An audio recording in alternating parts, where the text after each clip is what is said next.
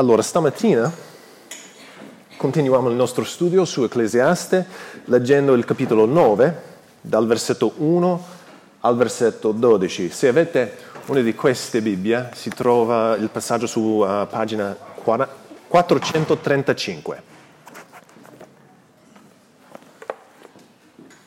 Quindi capitolo 9, dal versetto 1 al versetto 12. Sì, io ho applicato a tutto questo il mio cuore e ho cercato di chiarirlo, che cioè i giusti e i saggi e le loro opere sono nelle mani di Dio. L'uomo non sa neppure se amerà o se odierà, tutto è possibile. Tutto succede ugualmente a tutti. La medesima sorte attende il giusto e l'empio, il buono e puro e l'impuro, che offre sacrifici e, che, e chi non li offre. Tanto è il buono quanto il peccatore, tanto è colui che giura quanto chi teme di giurare. Questo è un male fra tutto quello che si fa sotto il sole, che tutti abbiano una medesima sorte.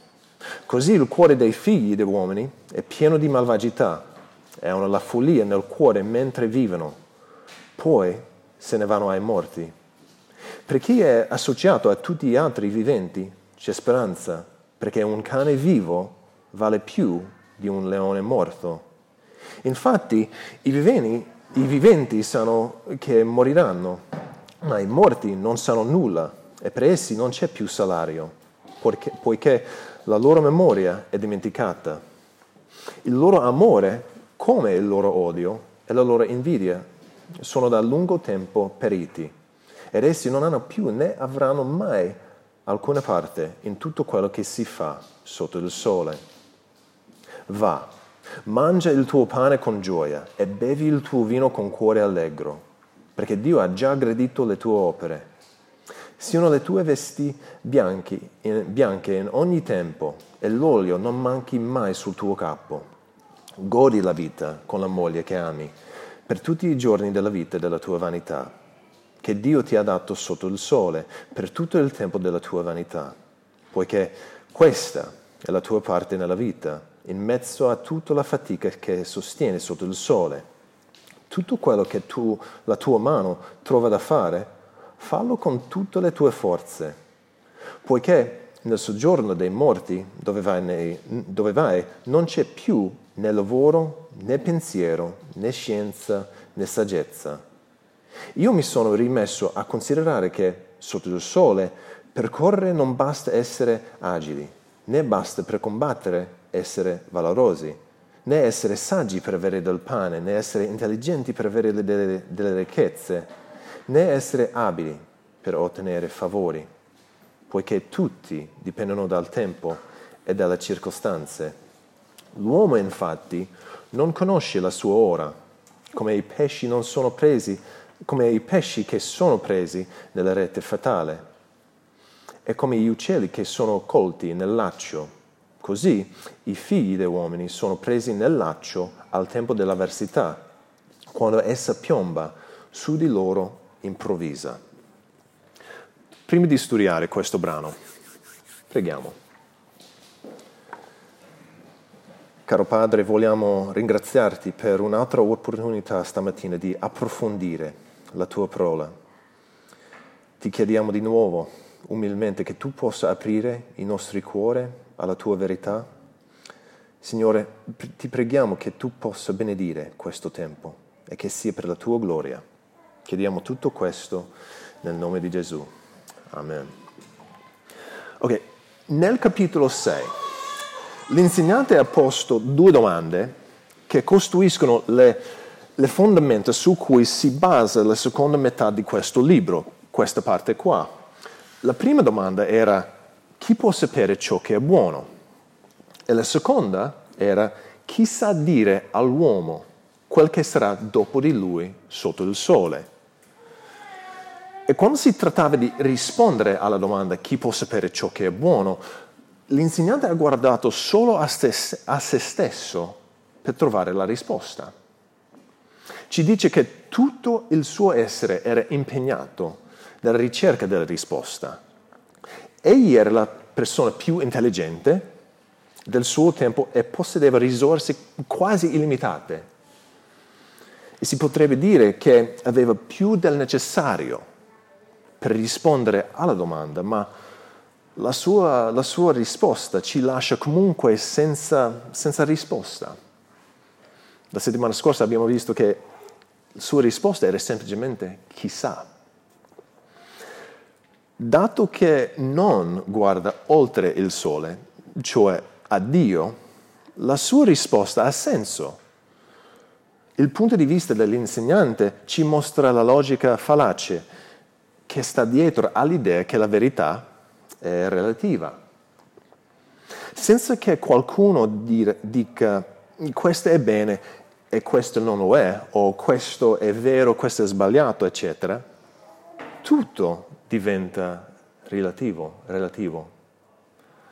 Ma poiché l'insegnante non pensa che si possa contare su Dio per fornire le risposte ai problemi della vita, conclude con disperazione la ricerca di una risposta alla domanda chi può sapere ciò che è buono. Ora rivolge la sua attenzione alla seconda domanda. Chi sa dire all'uomo quel che sarà dopo di lui sotto il sole? Mentre guardiamo questo passaggio, l'insegnante strutturerà questo, questo prossima, questa prossima sezione intorno a tre argomenti o riflessioni che saranno i nostri tre punti stamattina. La prima, la morte, prima o poi, arriva per tutti. Poi goditi la vita finché dura. Il terzo punto, attenzione al tempo e alle circostanze. Quindi il primo punto, la morte prima o poi arriva per tutti, dai versetto 1 a 6. Vediamo nel versetto 1 che l'insegnante non affronta questa seconda domanda con meno interesse come prima. Dice infatti sì, ho applicato a tutto questo il mio cuore, ho, ho cercato di chiarirlo. A questo punto nel versetto 1 non sappiamo ancora cosa parlerà l'insegnante, ma ci ha detto quanto è determinato nell'affrontare l'argomento senza però svelarlo. Nella seconda metà del, vers- del, versetto possiamo osservare che il suo punto di, vista, punto di vista cinico e scettico è ancora prevalente. L'uomo non sa neppure se amerà o se odierà. Tutto è possibile. Dobbiamo fare attenzione a considerare il contesto quando leggiamo l'espressione tutto è possibile. Dobbiamo ricordarci, lui è, è cinico, è scettico, quindi ormai sappiamo, sappiamo, come la pensa, così possiamo leggere questa, questa affermazione sapere che intende, non c'è nulla di certo, è un po' ironico. Poi, nel versetto 2, l'insegnante elenca cinque coppie di opposti. Il giusto e l'empio, il buono e puro e l'impuro, chi offre sacrifici e chi non li offre, il buono e il peccatore, colui che giura e chi teme di giurare. Tutti questi personaggi hanno la stessa cosa in comune. Tutti si riferiscono alle leggi del Levitico, il terzo libro della Bibbia, dove certe azioni e circostanze rendono qualcuno impuro. Quando diciamo impuro, intendiamo che non si è degni di trovarsi alla presenza di Dio, ma si è chiamati a fare un sacrificio per espirare temporaneamente i propri peccati. Essere impuri non significa essere peccatori, andando avanti, l'ultima parte del versetto 2 si riferisce specificamente ai voti fatti a Dio. L'insegnante lo disse nel, nel capitolo 5 quando parlava della sua esperienza in chiesa. Ricordiamoci che l'unico valore che l'insegnante vede nel mondo è il, il lavoro, che chiama profitto. Secondo lui, il profitto è l'unica cosa su cui può contare. È l'unica cosa garantita. Tutto il resto è incerto. ancora coloro che sono nelle mani di Dio. Per l'insegnante non c'è modo di sapere se essi sperimenteranno prosperità o avversità nel futuro. Ecco perché avevo un problema con le promesse e i voti nel capitolo 5. Per l'insegnante fare promesse e mantenerle comunque non, non salverebbe una persona dalla morte. Iniziamo a vedere il suo problema. Questa lista nel versetto 2 ci mostra che quando l'insegnante vede intorno a sé, tut, uh, intorno a sé tutte queste persone, vede anche incertezza. Quindi arriva alla conclusione che non importa come una persona viva la propria vita, lo stesso destino è riservato a tutti. Nel versetto 3 l'attenzione si sposta da Dio alle persone. Lui dice, questo è un male fra tutto quello che si fa sotto il sole, che tutti, tutti abbiano una medesima sorte.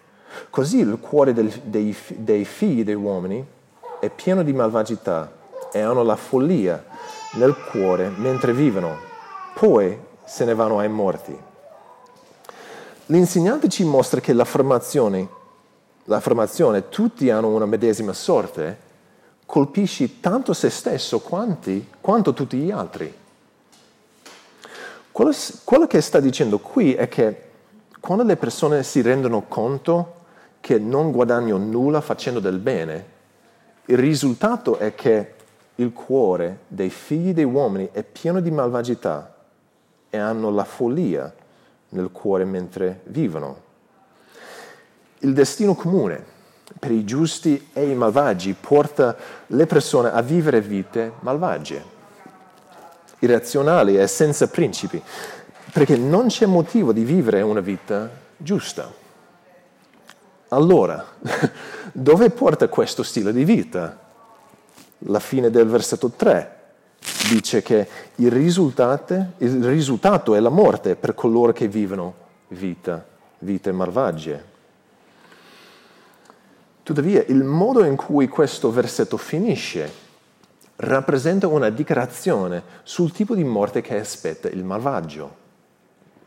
L'insegnante ha scritto quasi 40 parole sulla vita, ma solo 6 sulla morte. Così il destino di coloro le cui vite sono piene, uh, piene di malvagità è una morte improvvisa, inaspettata, prematura. Ancora una volta, questa infastidisce l'insegnante. Tutti abbiano una medesima sorte, e quindi non c'è distinzione nel modo in cui i giusti e il, mava, il malvagi muoiono. Se fosse così, che valore avrebbe la vita? La morte sarebbe meglio della vita? E quando arriviamo al versetto 4, l'insegnante sembra fare un'affermazione positiva riguardo alla vita, ma poi ci rendiamo conto che questa è una falsa speranza. Alla fine del versetto, infatti, l'insegnante ci dà un proverbio che spiega questa speranza legata alla vita, perché un cane vivo vale più di un leone morto. Un leone è un animale feroce e maestoso, che è associato alla, alla regalità. Ma un cane è un animale disprezzato che cerca cibo tra la spazzatura. Nel, quella cultura. Nel, nella cultura di quel tempo il cane veniva usato per esprimere disprezzo. Quindi anche se è meglio essere vivi che morti, l'insegnante crede, crede che vivere in questo mondo sia paragonabile ad un animale immondo e spregevole. Nei versetti 5 e 6 l'insegnante continua ad offrire la sua visione della vita, ma questa volta in confronto alla morte. All'inizio del versetto 5 l'insegnante spiega, spiega da dove viene la speranza di cui parla nel versetto 4 è perché paragona la vita ad un cane spregevole. Infatti i viventi sanno che moriranno, ma i morti non sanno nulla. Il vantaggio che i vivi hanno sui, sui morti è la conoscenza, perché i morti non sanno nulla. Non solo i morti mancano di conoscenza perché non sanno nulla, ma non c'è più salario, profitto, lavoro, poiché la loro memoria è dimenticata. L'eredità o la reputazione di una persona significa poco dopo che sono morti, perché la gente si dimentica di loro. I morti sono ulteriormente descritti nel versetto 6. La loro opportunità di partecipare alle esperienze di vita sono svanite, perché il loro amore, come il loro odio e la loro invidia sono da lungo tempo periti, quindi non hanno più né avranno mai alcuna parte in tutto quello che si fa sotto il sole.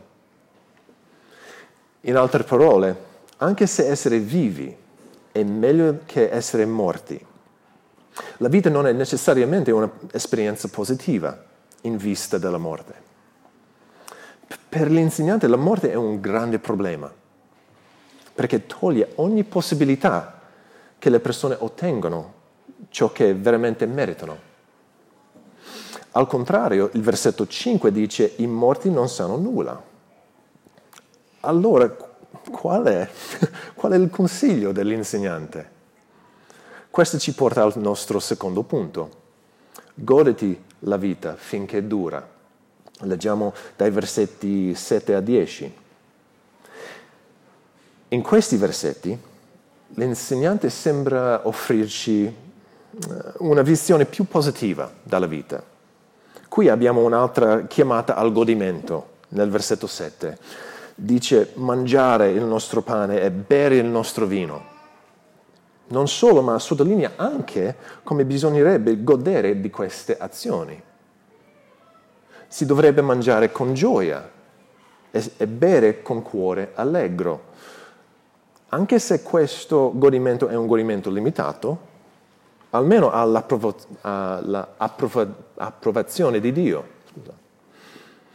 Nei versetti 8 e 9 l'insegnante aggiunge altro in più a questa chiamata al godimento che ha fatto in precedenza. Egli ci dice che il godimento va oltre il cibo e le bevande. Versetto 8 dice, siano le tue vesti bianche in ogni tempo e l'olio non manchi mai sul tuo capo. Nella cultura medio orientale le, le vesti bianche sono associate alla gioia e alla celebrazione. Si indossa il bianco in occasione dei matrimoni o per le, le vacanze. Inoltre, l'uso di vestiti bianchi e dell'olio può essere molt, molto rinfrescante soprattutto in presenza di un clima caldo. Ma poi questa chiamata positiva e allegra diventa cupa nei versetti 9 e 10. L'insegnante ci ricorda che la sua prospettiva sulla vita è limitata e senza speranza. Egli menziona le parole vanità e sotto il sole due volte in questo versetto, che fondamentalmente fondamentalmente minano tutto ciò che prima poteva sembrare positivo. Cioè, la vita è bella, ma non dura. Dio ti ha dato vere cose, ma esse non durano. E poi c'è il versetto 10. Qui siamo incoraggiati ad usare tutte le nostre energie per lavorare ma il motivo principale per cui l'insegnante ci dà questa, questa esortazione è semplicemente per evitare conseguenze negative, piuttosto che di godere del lavoro in sé per sé. Fare con tutte le proprie forze tutto quello che la tua mano trova da fare, perché? Perché la morte pone fine a tutto, lavoro, pensiero, scienza, saggezza. Questo è un approccio alla vita con una prospettiva da sotto il sole. L'insegnante direbbe fate del vostro meglio, perché per quanto ne so, questo è tutto. E quello che è vero non è bello. Fate del vostro meglio per poter godere il presente, vivere questa vita ingiusta al massimo. Non sappiamo cosa verrà dopo. Ma attenzione però, attenzione, ecco che arriviamo al nostro terzo, ultimo punto. Attenzione al tempo e alle circostanze. Versetti 1, 11 e 12. Nel versetto 11 l'insegnante osserva ancora una volta che la vita non è come ci si aspetterebbe. Dice anche cose che vanno contro le nostre aspettative. Ci, aspetter- ci si aspetterebbe che la corsa appartenga all'agile e che la battaglia appartenga al forte, che il saggio avesse cibo, che quelli che sono percettivi avessero ricchezze e che coloro che hanno conoscenza ottenessero favori. Ma guardate quanto è estremamente negativo. Né basta per combattere, né essere saggi, né questo, né quello. Ciò che l'insegnante si aspetta non avviene a causa del tempo e dalle circostanze. Per lui il problema non è solo che le persone non siano in grado di scoprire ciò che Dio sta facendo nel mondo, ma anche che il tempo giusto e le circostanze giuste non siano comprensibili per loro.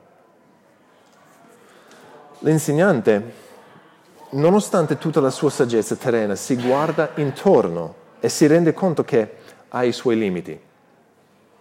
Non ha il controllo del tempo, non ha il controllo di quello che succederà quando sarà morto. E per questo non solo teme la morte, ma teme anche una morte prematura. Ecco perché dice cosa dice nel versetto 12. In ciascuno di questi esempi, i pesci, gli uccelli, loro non stanno vivendo gli ultimi giorni della loro vita. Infatti i, pesci stanno nuotando e gli uccelli stanno volando. Ogni cosa è nel fiore degli anni di, della vita. Poi accade un evento inaspettato che pone fine a tutto questo. Una rete fatale, il laccio questi eventi sembrano casuali e ingiusti per l'insegnante è impossibile sapere quando e un tempo dell'avversità entrerà nella vita. Questo risponde alla domanda che è stata posta nel capitolo 6, versetto 12. Chi sa dire all'uomo quel che sarà dopo di lui sotto il sole? La risposta è che nessuno sa può portare il futuro la prospettiva che vediamo qua è che il futuro riserverà momenti di disgrazia, inclusa la morte improvvisa e inattesa. Questo fatto spiega il tempo dell'avversità e ci ricorda l'inefficacia di usare la nostra saggezza e le nostre opere per cercare di salvarci.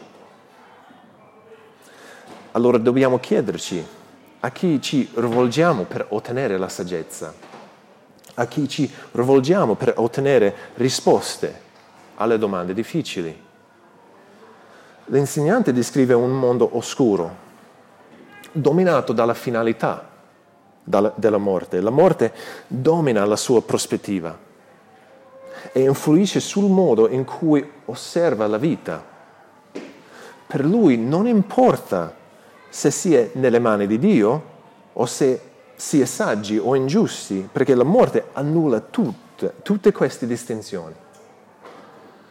Quel che è peggio è che la morte può ar- arrivare all'improvviso e rovinare le proprie speranze di godersi il presente.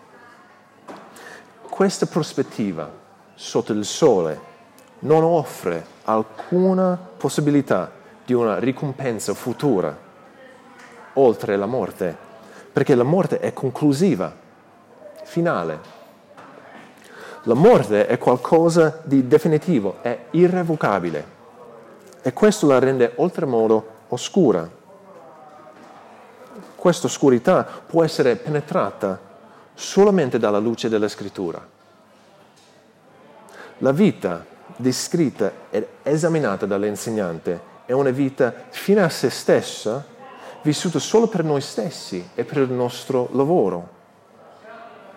Questo tipo di, vita, conclude l'insegnante, è una vita vana, senza scopo, senza significato, senza una prospettiva eterna. E questo è il motivo per cui troviamo il libro dell'Ecclesiaste nella Bibbia. Ci mostra che tipo di vita è una vita vissuta senza Dio. L'insegnante evidenzia il bisogno che abbiamo di Cristo.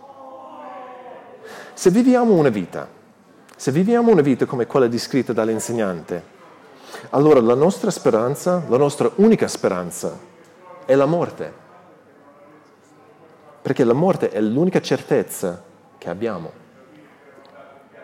Come cristiani, la nostra, la nostra speranza brilla ancora di più grazie a Cristo. Grazie alla sua morte e risurrezione, quelli che credono in Lui possono essere certi che la morte non è la fine di tutto. La vittoria di Cristo sulla morte del, peca- uh, del peccato è diventata la nostra vittoria sul peccato e sulla morte. Questo è ciò di cui parla uno, uno, scrittore del Nuovo Testamento quando dice soltanto desideriamo che ciascuno di voi dimostri sino alla fine il medesimo zelo per rendere certa la speranza. Questa speranza la teniamo come un'ancora dell'anima sicura e ferma che penetra oltre la cortina. Quindi a chi ci rivolgiamo per ottenere la saggezza? A chi ci rivolgiamo per ricevere risposte alle domande difficili? A chi ci rivolgiamo per ottenere la salvezza? A Cristo. A Cristo. Mentre è vero che la morte arriva per tutti e che possiamo godere dei doni che Dio ci ha dato, non abbiamo bisogno di temere la morte, perché quelli che credono in Cristo, la morte non ha la vittoria finale, Cristo ce l'ha. La Bibbia, la parola di Dio, ci invita a conoscere e a riporre la nostra fiducia in colui che è il solo capace di salvarci dal peccato e dalla morte. Preghiamo.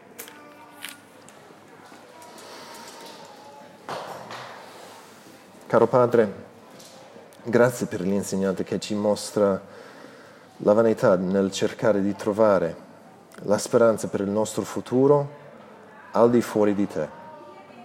Ti confessiamo che non è così facile riuscire a fidarsi di te Spesso vogliamo scrivere la nostra storia, vogliamo fare le cose secondo le nostre regole, vogliamo che il mondo si conformi a noi.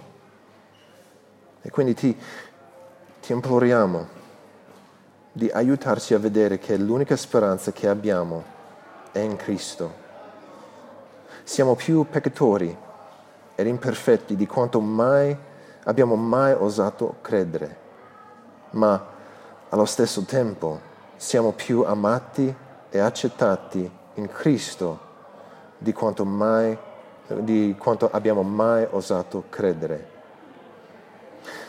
Grazie per chi sei, caro Padre, e grazie per Gesù Cristo.